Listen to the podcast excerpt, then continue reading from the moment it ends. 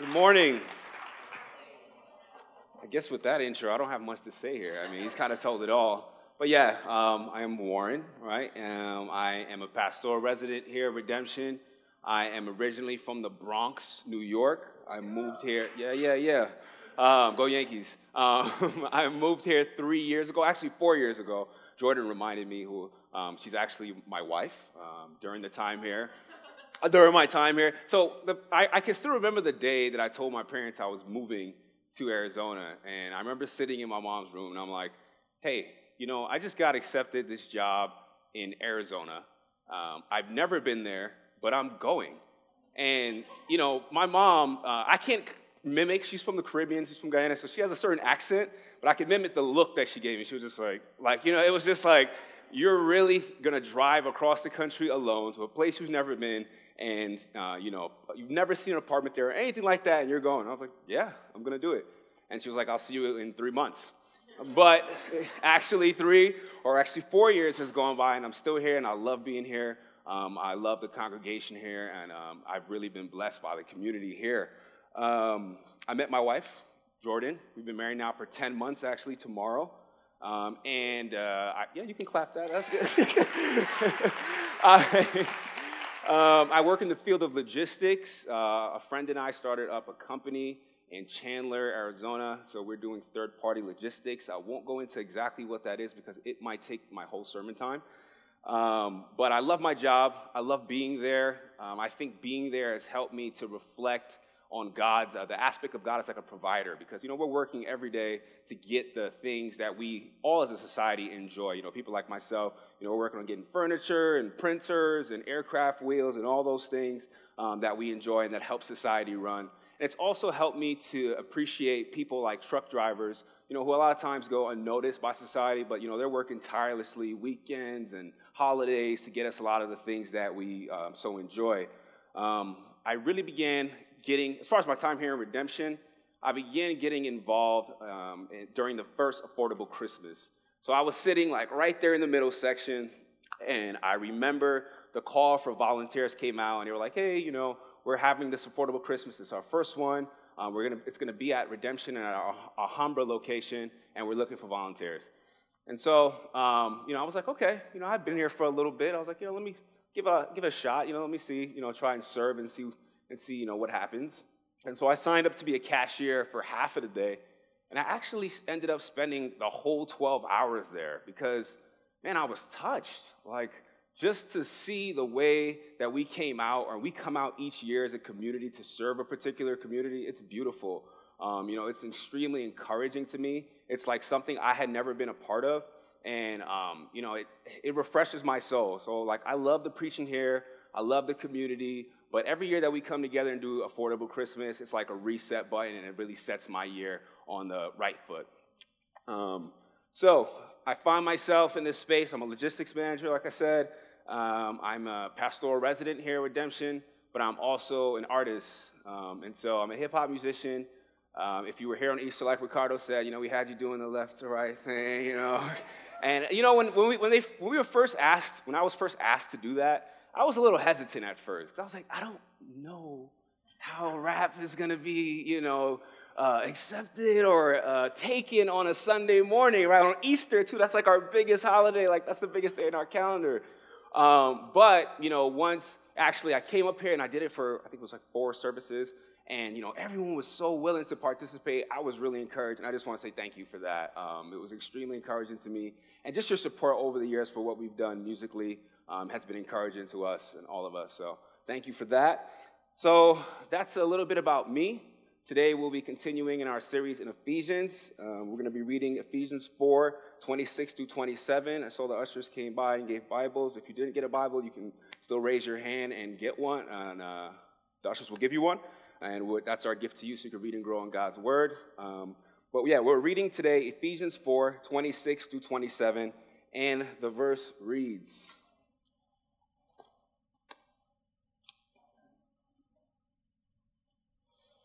Be angry and do not sin.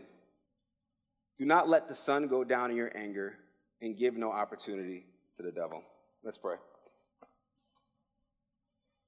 Dear God, I thank you for this opportunity this morning. Um, I pray, Lord, that as we dive into your word and we dive into what uh, Paul is telling uh, the church here in Ephesus, I pray, Lord, that we will um, receive whatever you would like us to receive this morning, Lord God. I pray that um, you would just allow us to remember to keep our emotions in check and how important our emotions in are in uh, building a unified community, Lord. Um, just guide us today and uh, let your presence uh, fill this room. In your name we pray. Amen.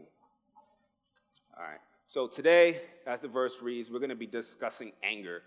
And anger is something that we see very present in our culture, right? From our day to day interactions to the way that we disagree on, um, you know, politics to sports to justice, whatever, we, whatever the, you know, the issue may be, a lot of times we see anger, you know, infiltrating that, right? And, you know, how many of us have been on social media and we've happened on, or maybe we've written, a controversial post, right? Let's say on a social justice issue or politics of some sort. And, um, you know, of course, we read the full article and not just the headline, but, um, you know, we read the full article and we go into the comments section. Like, how many of us have done that? Yeah, right? And I'm sure you've all seen how horrible those things can be. I mean, it's just ugly sometimes. You know, people who have never met are just tearing each other down. They're berating each other. They're calling each other all sorts of names that we can't even repeat up here at all. Um, and you know, it's just it's just ugly. You know, these aren't people that woke up that morning, um, went to work, and said, you know what, I want to share my joy with the world, and I hope to learn something new today. It never goes like that. it never goes like that.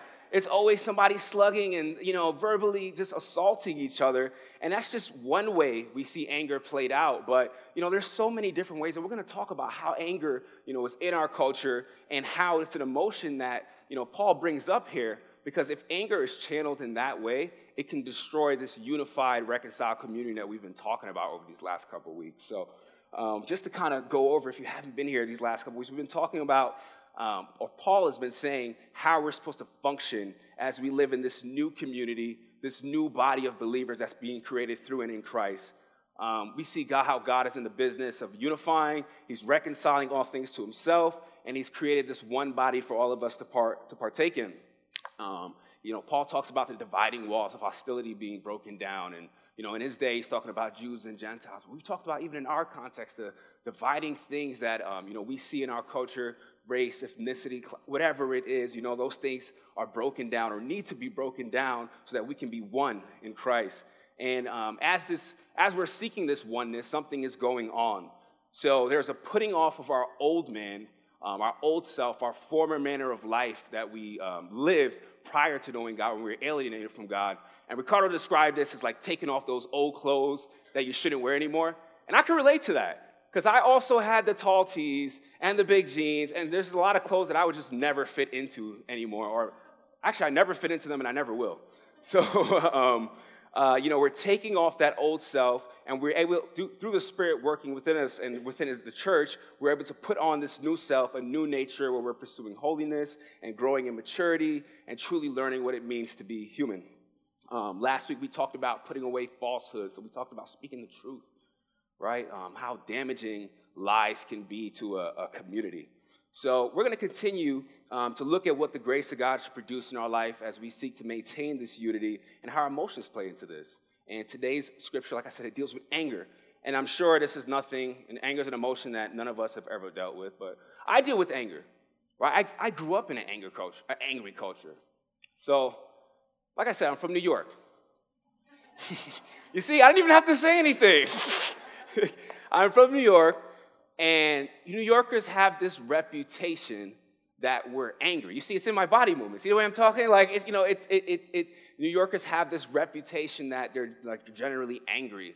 You know, I've seen so many different movies and shows where like someone comes from out of town and they, you know, maybe get lost or they ask for directions and they're met with like you know, like, you know, just a rough response from New Yorkers. And I don't, think that New York is more angry than other places. I just think the way that we live life there, where everyone's always on the go, and you know we're trying to get to where we need to get to in a, between millions of people. You know, if you're getting in the way of that, people get angry. But I didn't realize I was part of that angry culture until I started dating my wife.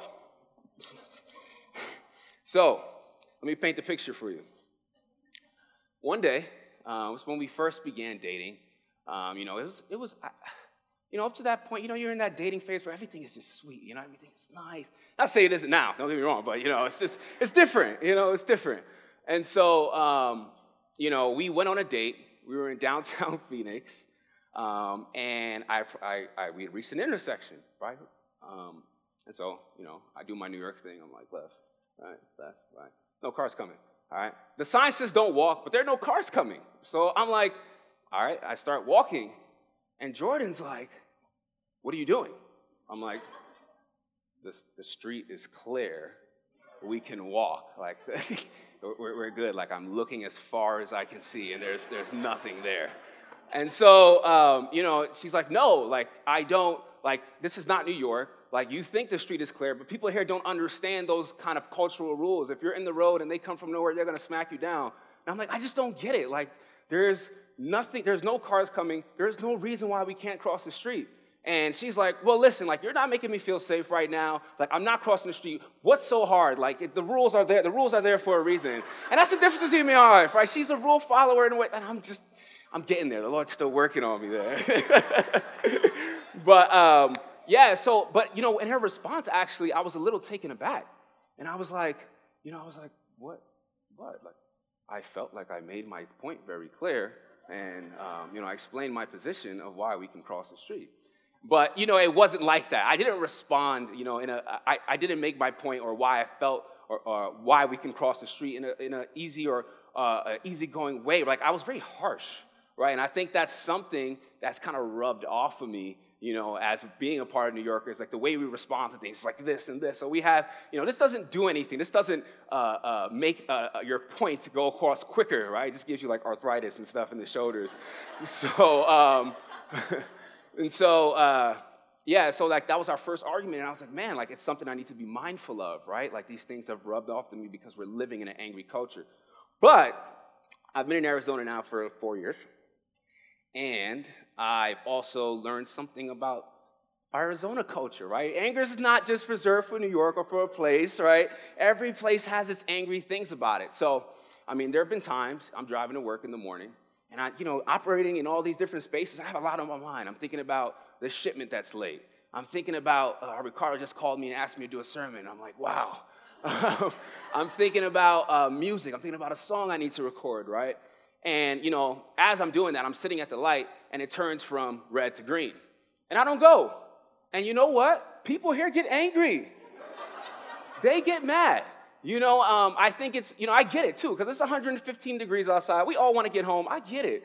But man, like the things I've seen, it's like we've called, I've seen people like go all around me and hand signal me, you know, now they're not saying, saying hello, um, you know, um, and I've seen this is a, you know, this is a, this is a part of our day-to-day interaction. So, like we said, anger is not a part of, or, or just, just in our day-to-day interactions. It's also in the way that we see our culture play out, right? A lot of times where people make their dividing lines in the, their proverbial dividing lines in the sand, we see anger play out.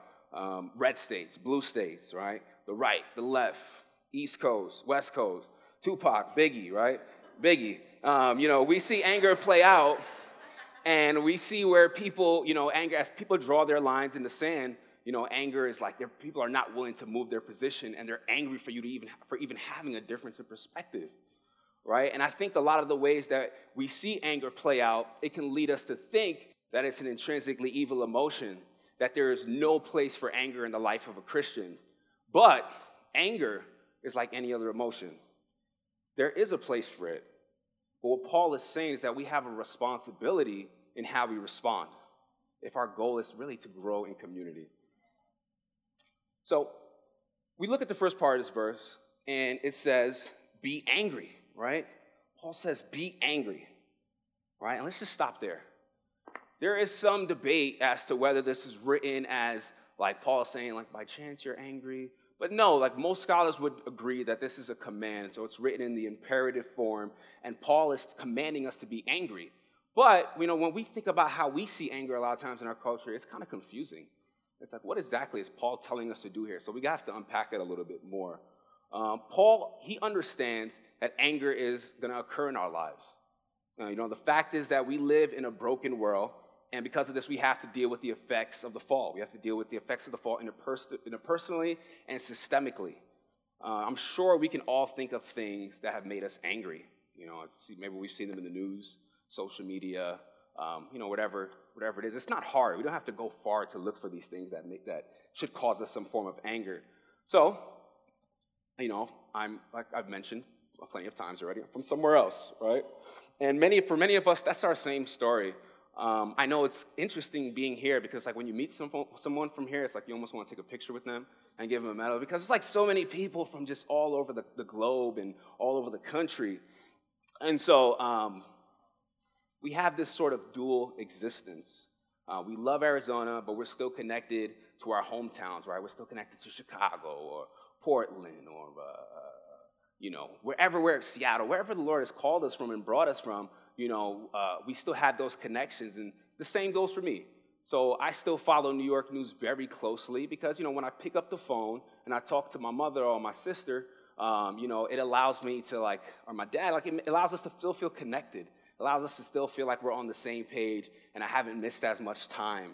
And so, one story that really caused me a lot of anger was just a couple of weeks ago. You may have heard about it, you may have not. Um, there was a story in New York about a teenager who had been dragged from a store by gang and fatally assaulted. And you know what made the situation worse is it was a case of like mistaken identity, and like there were people around, and they didn't really do much to intervene or to help. And so you know, there's videos and there's like images of this kid just, you know, his life, you know, losing his life right in, in front of us, and it's ugly, right? And, you know, reading this story, it made me very angry.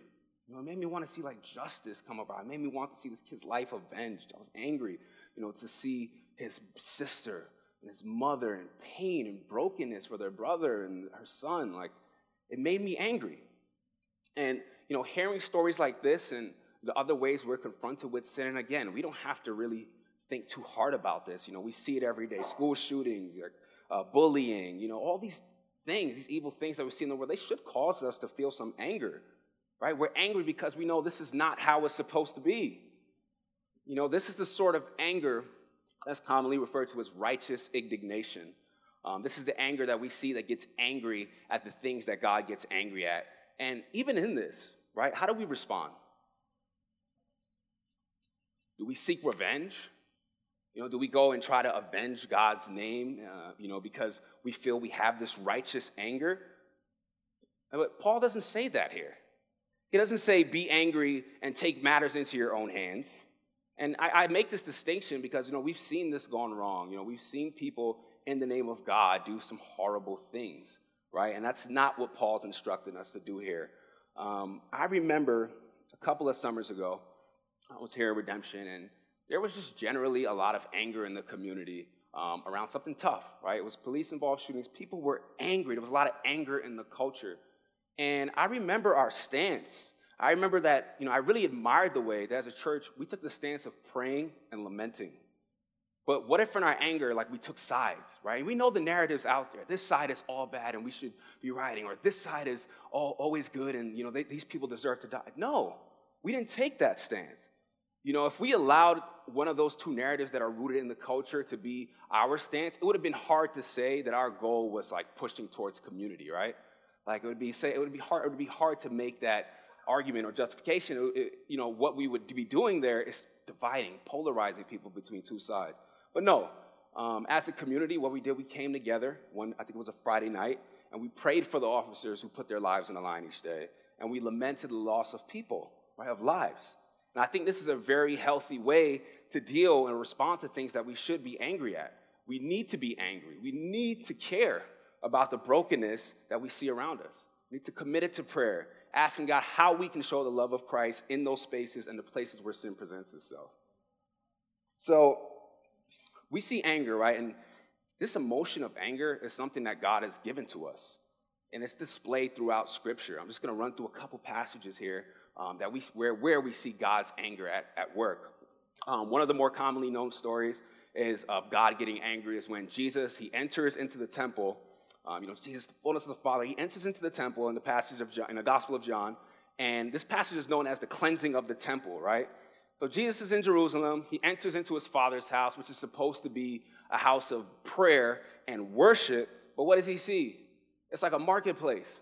It's a mall. It's like the Amazon of Jerusalem. Like people are selling cows and oxen, and um, you know, it's like it's not what it's supposed to be. And Jesus takes quick action, right, and restores the temple back to its correct purpose right? And even, you know, if you read deeper in that, what the money changers and the people were doing, they were blocking the entrance of the, the, the, people who wanted to worship there, right? So Jesus sees some anger there, or Jesus feels angry at that, right? And also, you know, we read on in the book of Mark, there's a passage where Jesus, again, he's entering into a synagogue, and it happens to be on the Sabbath, and there's a man there with a withered hand. So, this withered hand, like, I want to put ourselves in the shoes of this man, right? he's there. You know, he has this disability, and you can imagine he's probably been dealing with this for some time, watching his hand get worse and worse. Like, that's painful, right? I'm sure some, any of us have gone through that, know how painful that is to see our health, you know, deteriorate. And so he's watching the condition of his hand get worse. And I can imagine, like, in a society where, like, you don't really get a desk job unless you're, like, probably making desks or something. But, like, there's, like, there's no, there's no, like, desk jobs. Like, you're working with your hands. I'm sure there's some hardships that, you know, goes alongside that with having this, this disability. So he sees Jesus walk in, and I'm sure he's just like, I just hope like he heals me. God shows up in this moment, and like my hand can be restored back to its full condition. And Jesus does. Jesus heals the man. And so, you know, there also were um, Pharisees or the religious rulers of the day, and they witnessed this miracle happen in front of them. And you would think their response would be like, This is beautiful. Like, wow, this is a miracle. Like, God is right here with us. He's healed this man. Like, glory to God. But no, their response was like, you're not supposed to heal on the Sabbath. Like, how? Like, you know, it's sometimes you read things like, oh man, how? You totally missed it. And this made Jesus angry. The Bible says he looked around and grieved at the hardness of their heart. He's like, how can you not see what's happening here? How can you know scripture so well and not see that God is right here with you? Right? And so I read through these two passages, and I think my initial flinch was like, oh, okay, like, yeah, God gets angry at sin. Like, I think we know that. I think people who don't even know much about Christianity or God or Jesus, like, they have an idea of God as being like a tyrant who gets angry when we mess up, right? But it goes deeper than that. Okay, so yes, God is righteous and just, and sin is a total affront to him. But I think where we look at God's anger coming from, it's not because he's fundamentally angry but it's because he loves us, right? God created the world and he loves it, so he hates the way that sin separates and destroys us. He grieves for the brokenness we experience, and out of his anger, it's like an expression of his love, right? And, and, and you know, we, you can look through the Gospels in instances where you think Jesus would be angry.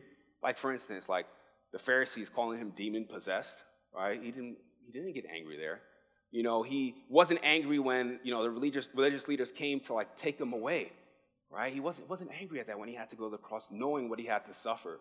But he was angry at the injustice that causes people to not be able to worship God in his father's house. His anger is centered in his love. God's angry. He hates when people are sick and we have to suffer, you know, with diseases, right? And these horrible things. He's, he gets angry when a teenager is dragged from a store and beaten and his life is cut short. Um, and even when we see God's wrath or judgment right against sin, it's his love that's in action. He desires us to not live lives controlled by sin. He loves us so much that, you know, even though that, you know, we should bear the full brunt um, of his wrath, what does he do? He sends his son, his only son to earth to die and to bear that punishment so that we don't have to be separated from him. So we see how God's anger is, centered in his love. But what about our anger? Is our anger, you know, our, can, can we call our anger a righteous indignation? Or is it really concerned with the kingdom, the rights of the kingdom, you know, justice? No. You know, generally, our anger, our human form of anger, which um, James says, the book of James says, does not produce the righteousness of God, what is it centered on? It's centered on our own concerns, our own rights, our own um, uh, kingdom, and our own inconveniences, right? It puts, our human anger puts pride before unity. It puts safety before unity. It puts being right before living at peace with each other. And this is the total opposite of the community that Paul's been describing here through Ephesians. His community that he's describing is centered on love, it's centered on grace, it's centered on patience, all these things with Christ at the center. And, you know, unfortunately, I've been a you know, part of Christian culture for some time, and I've seen anger play out in a couple different ways. And I'm not saying this is an exhaustive list, but like two ways that come to me as I was thinking through this are like, a, you know, the ways I've seen anger take place in the church. So I've seen anger play out in the church community where um, people get into conflict with one another because it's going to happen, right? Because we're all sinners. Like we're going to annoy each other. Community's difficult. Like we all, like we have some knowledge of that. Maybe we don't know. If we don't know, I'm telling you, community's difficult, right? Um, there's going to be you know times where someone gets on your last nerve, or you know you're going to question like, why am I even doing this, right? And so I've seen that happen. And um, you know, two, like I said, people get into conflict, and then somebody just throws up their hands. They're like, I'm not going back to this church. I'm not going back to this community. I'm not going back to this Bible study. I'm not serving in this ministry anymore. I'm done. Right? And um, in that, what we've seen sometimes is that people isolate themselves. Right? And Ricardo talked about this last week that lie of isolation, where it's like, we don't need people around us anymore. I could do this on my own. And this is a prevailing like notion in our culture. It's like, I don't need anybody. No, but we were designed to be together, right? So isolation is a complete lie. You know, we, we, we, live isolation says, you know, I can re- replace the potential pain of being hurt, uh, rejected, or betrayed. But what you're doing actually is replacing that, those potential pains with the pain of loneliness, with being alone, right? That's not how God designed this, right? So isolation is, is not a way for us to act, you know, in our community or act out in our anger when, um, you know, when these things come up. Uh, another way I've seen um, is that you know, sometimes we don't want to isolate because, you know, like isolation is almost like picking up your toys and going home. And a lot of us don't want that impression of us. It's like, oh man, like he got mad and he left. I haven't seen him since. Like, you know, we don't want that impression of us a lot of times. But what we try to do, and I'm gonna say try to do it because it really can't be done successfully, is to take the anger that we have and bottle it up. You know, stuff it deep inside within us and say, you know what, like everything's okay. You know, I'm not gonna bring it up. I'm not gonna, you know, I'm not gonna, you know, rock the boat. And in that, in that anger, we think like we're tricking ourselves to think that we could hold it in. But I've heard like this bitterness, right? This bitterness described as a beach ball. It's like you got a beach ball in the ocean, right? And you're trying to hold it underwater. Eventually, it's gonna come to the surface. And usually, when we allow bitterness to just lie deep within us, when it comes to the surface, it's ugly, right? It's not something pretty, right? And so, um, you know, we have to be careful about these things. We're trying to be a community that's striving to be at peace with everyone, and we have to weed out this bitterness. And what happens when we choose to handle, you know, anger this way? When we choose to isolate, or we choose to just hold it in? As verse 27 says, the, the devil is given, or give no opportunity to the devil, right? And so what we see there is that the devil is given an opportunity when we choose these two paths for our anger. We allow him an entry point, right? The Bible says the devil's like a roaring lion. He's seeking to kill, right, destroy, and steal. And, you know, in this culture, I, you know, sometimes I know we don't talk about the devil or the enemy because maybe it feels weird or mystic. The culture I'm from, we probably talked about it too much. But, um, you know, um, you know th- th- there is an enemy um, who does not want to, who wants to see us destroyed, right? Who does not want us to live um, uh, by, the, by, the, by the commands and, and live the life that God has planned for us. And so, you know, we have this enemy, and when we try to isolate or try to just work out of our bitterness, you know, we see that he's allowed an entry point. And, and community, it's more than just accountability. Um, when the devil like isolates us, he just leaves us alone with like our own thoughts running around in our own heads, right? That are just lies, right? Fills our head with lies, and there's nothing to counteract those lies. There's no community around you to love you, to speak truth to you, to uh, uh, walk with you through your toughest moments, right? That's why we have to do this together, right? Um, when bitterness, um, and, and actually, before I move on from there, like community is it's the place where God is continually like converting us, right? As we live in community, we love, right? We forgive each other. We pray and serve each other. We grow in maturity. We're embodying Christ's continuing presence on earth. And like I said, we can't do that on our own. And when we allow bitterness to take hold, what happens is the enemy builds these offended places in our minds, right? And you know, it's, it actually like stalls our growth because we start making decisions out of our bitterness, right? And then justifying it. Oh, this person was did this to me, so I can be this way. You know, it's, it's, it stalls our growth. And um, you know, it's, if we're seeking to live in a deep, authentic community, then our, in our anger, we have to be careful to not fall into these traps because ultimately it will destroy us.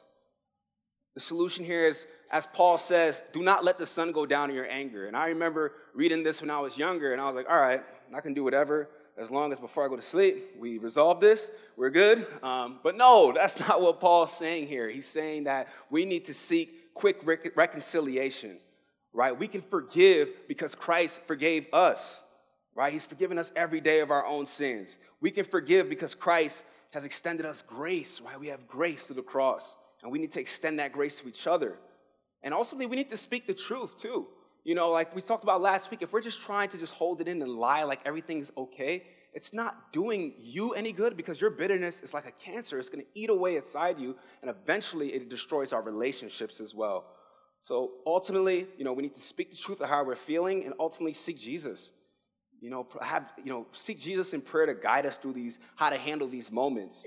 And it's, it's and it, like generally, in my experience, it's a lot of work to be constantly angry with people. Like you have to like, it dictates like your whole day. You have to do things outside of the normal to like maintain your anger. Like, you know what I mean? Like forgiveness is freeing.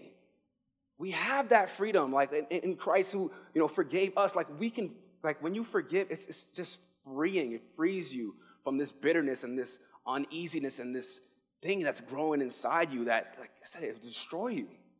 So, interesting thing about anger here is like, usually anger is not the disease. It's not, it's like a manifestation of like deeper things going on inside of us, right? So Jordan, she's a mental health therapist, and you know, she has people who walk into her office who are like, say they have anger issues, right?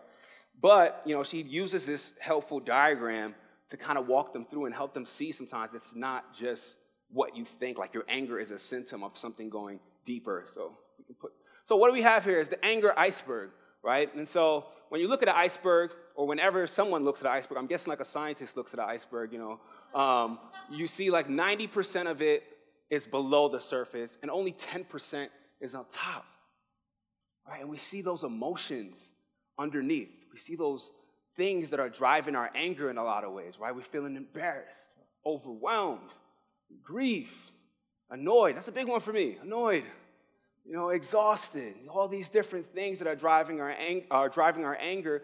And a lot of it, some of it is like, okay, but a lot of it is just, is just our pride a lot of times being damaged, right? So we really need to search our anger and be careful before we call anything like a righteous indignation. I think a lot of times our anger that we show is not necessarily a righteous indignation. Um, and so I was thinking through this, and I was like, all right, what would my anger iceberg look like, right? And I had a drawing of it, but I'm just gonna, just imagine with me, right? Imagine with me, right? Um, one thing that would be up there is a lack of appreciation. And I say that out of my space as an artist.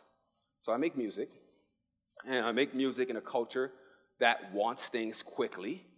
They want it yesterday, and like if you released something two months ago, that wasn't soon enough, right? And I'm like, you know, that upsets me, man. Like it makes me frustrated because like I've had people that have come to us and be like, hey, when are you gonna release this next project? Like you don't know the time, the effort, the you know, the time spent away from family, all this stuff. You know, it's just, it's just to me, it's like inconsiderate, you know. And you know, no one has to come up to me and apologize for anything. It's, I'm not upset. I'm just, you know, it's just something that we deal with as artists. And, you know, in those moments, you know, if I operate in my anger, maybe I'll say, you know, you know, I'm done with this. But no, God has given us this gift, right? And we're continue to steward it well and not let the culture dictate how we use it. So um, that's the anger iceberg. And, you know, some of us, you know, we can think of our own personal anger icebergs. Um, you know, maybe there'll be, so maybe some of those emotions will be up there um, similarly. Um, and maybe some of those emotions are up there for us but they're not directed towards another person. Maybe some of those emotions are up there for us and they're actually directed towards God. right? Um, some people, you know, some of us are angry at our lot in life. You know, we're disappointed, um, you know, the way things have turned out. You know, we're disappointed maybe that, um, you know, there's some sin that happened and there's some guilt and shame when we felt like God wasn't there for us. And I won't stand up here and pretend to have all the answers for that. But um, what I can say is that when I experienced those emotions or those things, um, what I did was I uh, spoke to God honestly in prayer. You know, I laid it all out um, and talked to Him and talked through my frustrations. And I also, you know, spoke to people in my community, you know, who have been further along in the faith and have like we're like, hey, like you see it this way, but God has used this for His glory, right? And um, sometimes we need those other eyes or those other people who are outside of the situation to help us take a step back and look. Um, but yeah, I, I understand that. And I can't say that God loves you. He understands. Like we said, He's frustrated with a lot of the things that you know we're angry at as well. And um, you know, it's, it's, it's a fallen world. So these are these are like we, He understands. You know, He understands your pain. So um, as we will continue on in Ephesians, Paul will continue to show us how Christ is at work in His church and how um, we cannot um, how we can avoid anger being the force that breaks us apart and rather, as we're putting on this new self, we can be kind, tenderhearted, um, grace, show grace, forgive each other as Christ forgave us as we continue to press towards growing in community. Amen.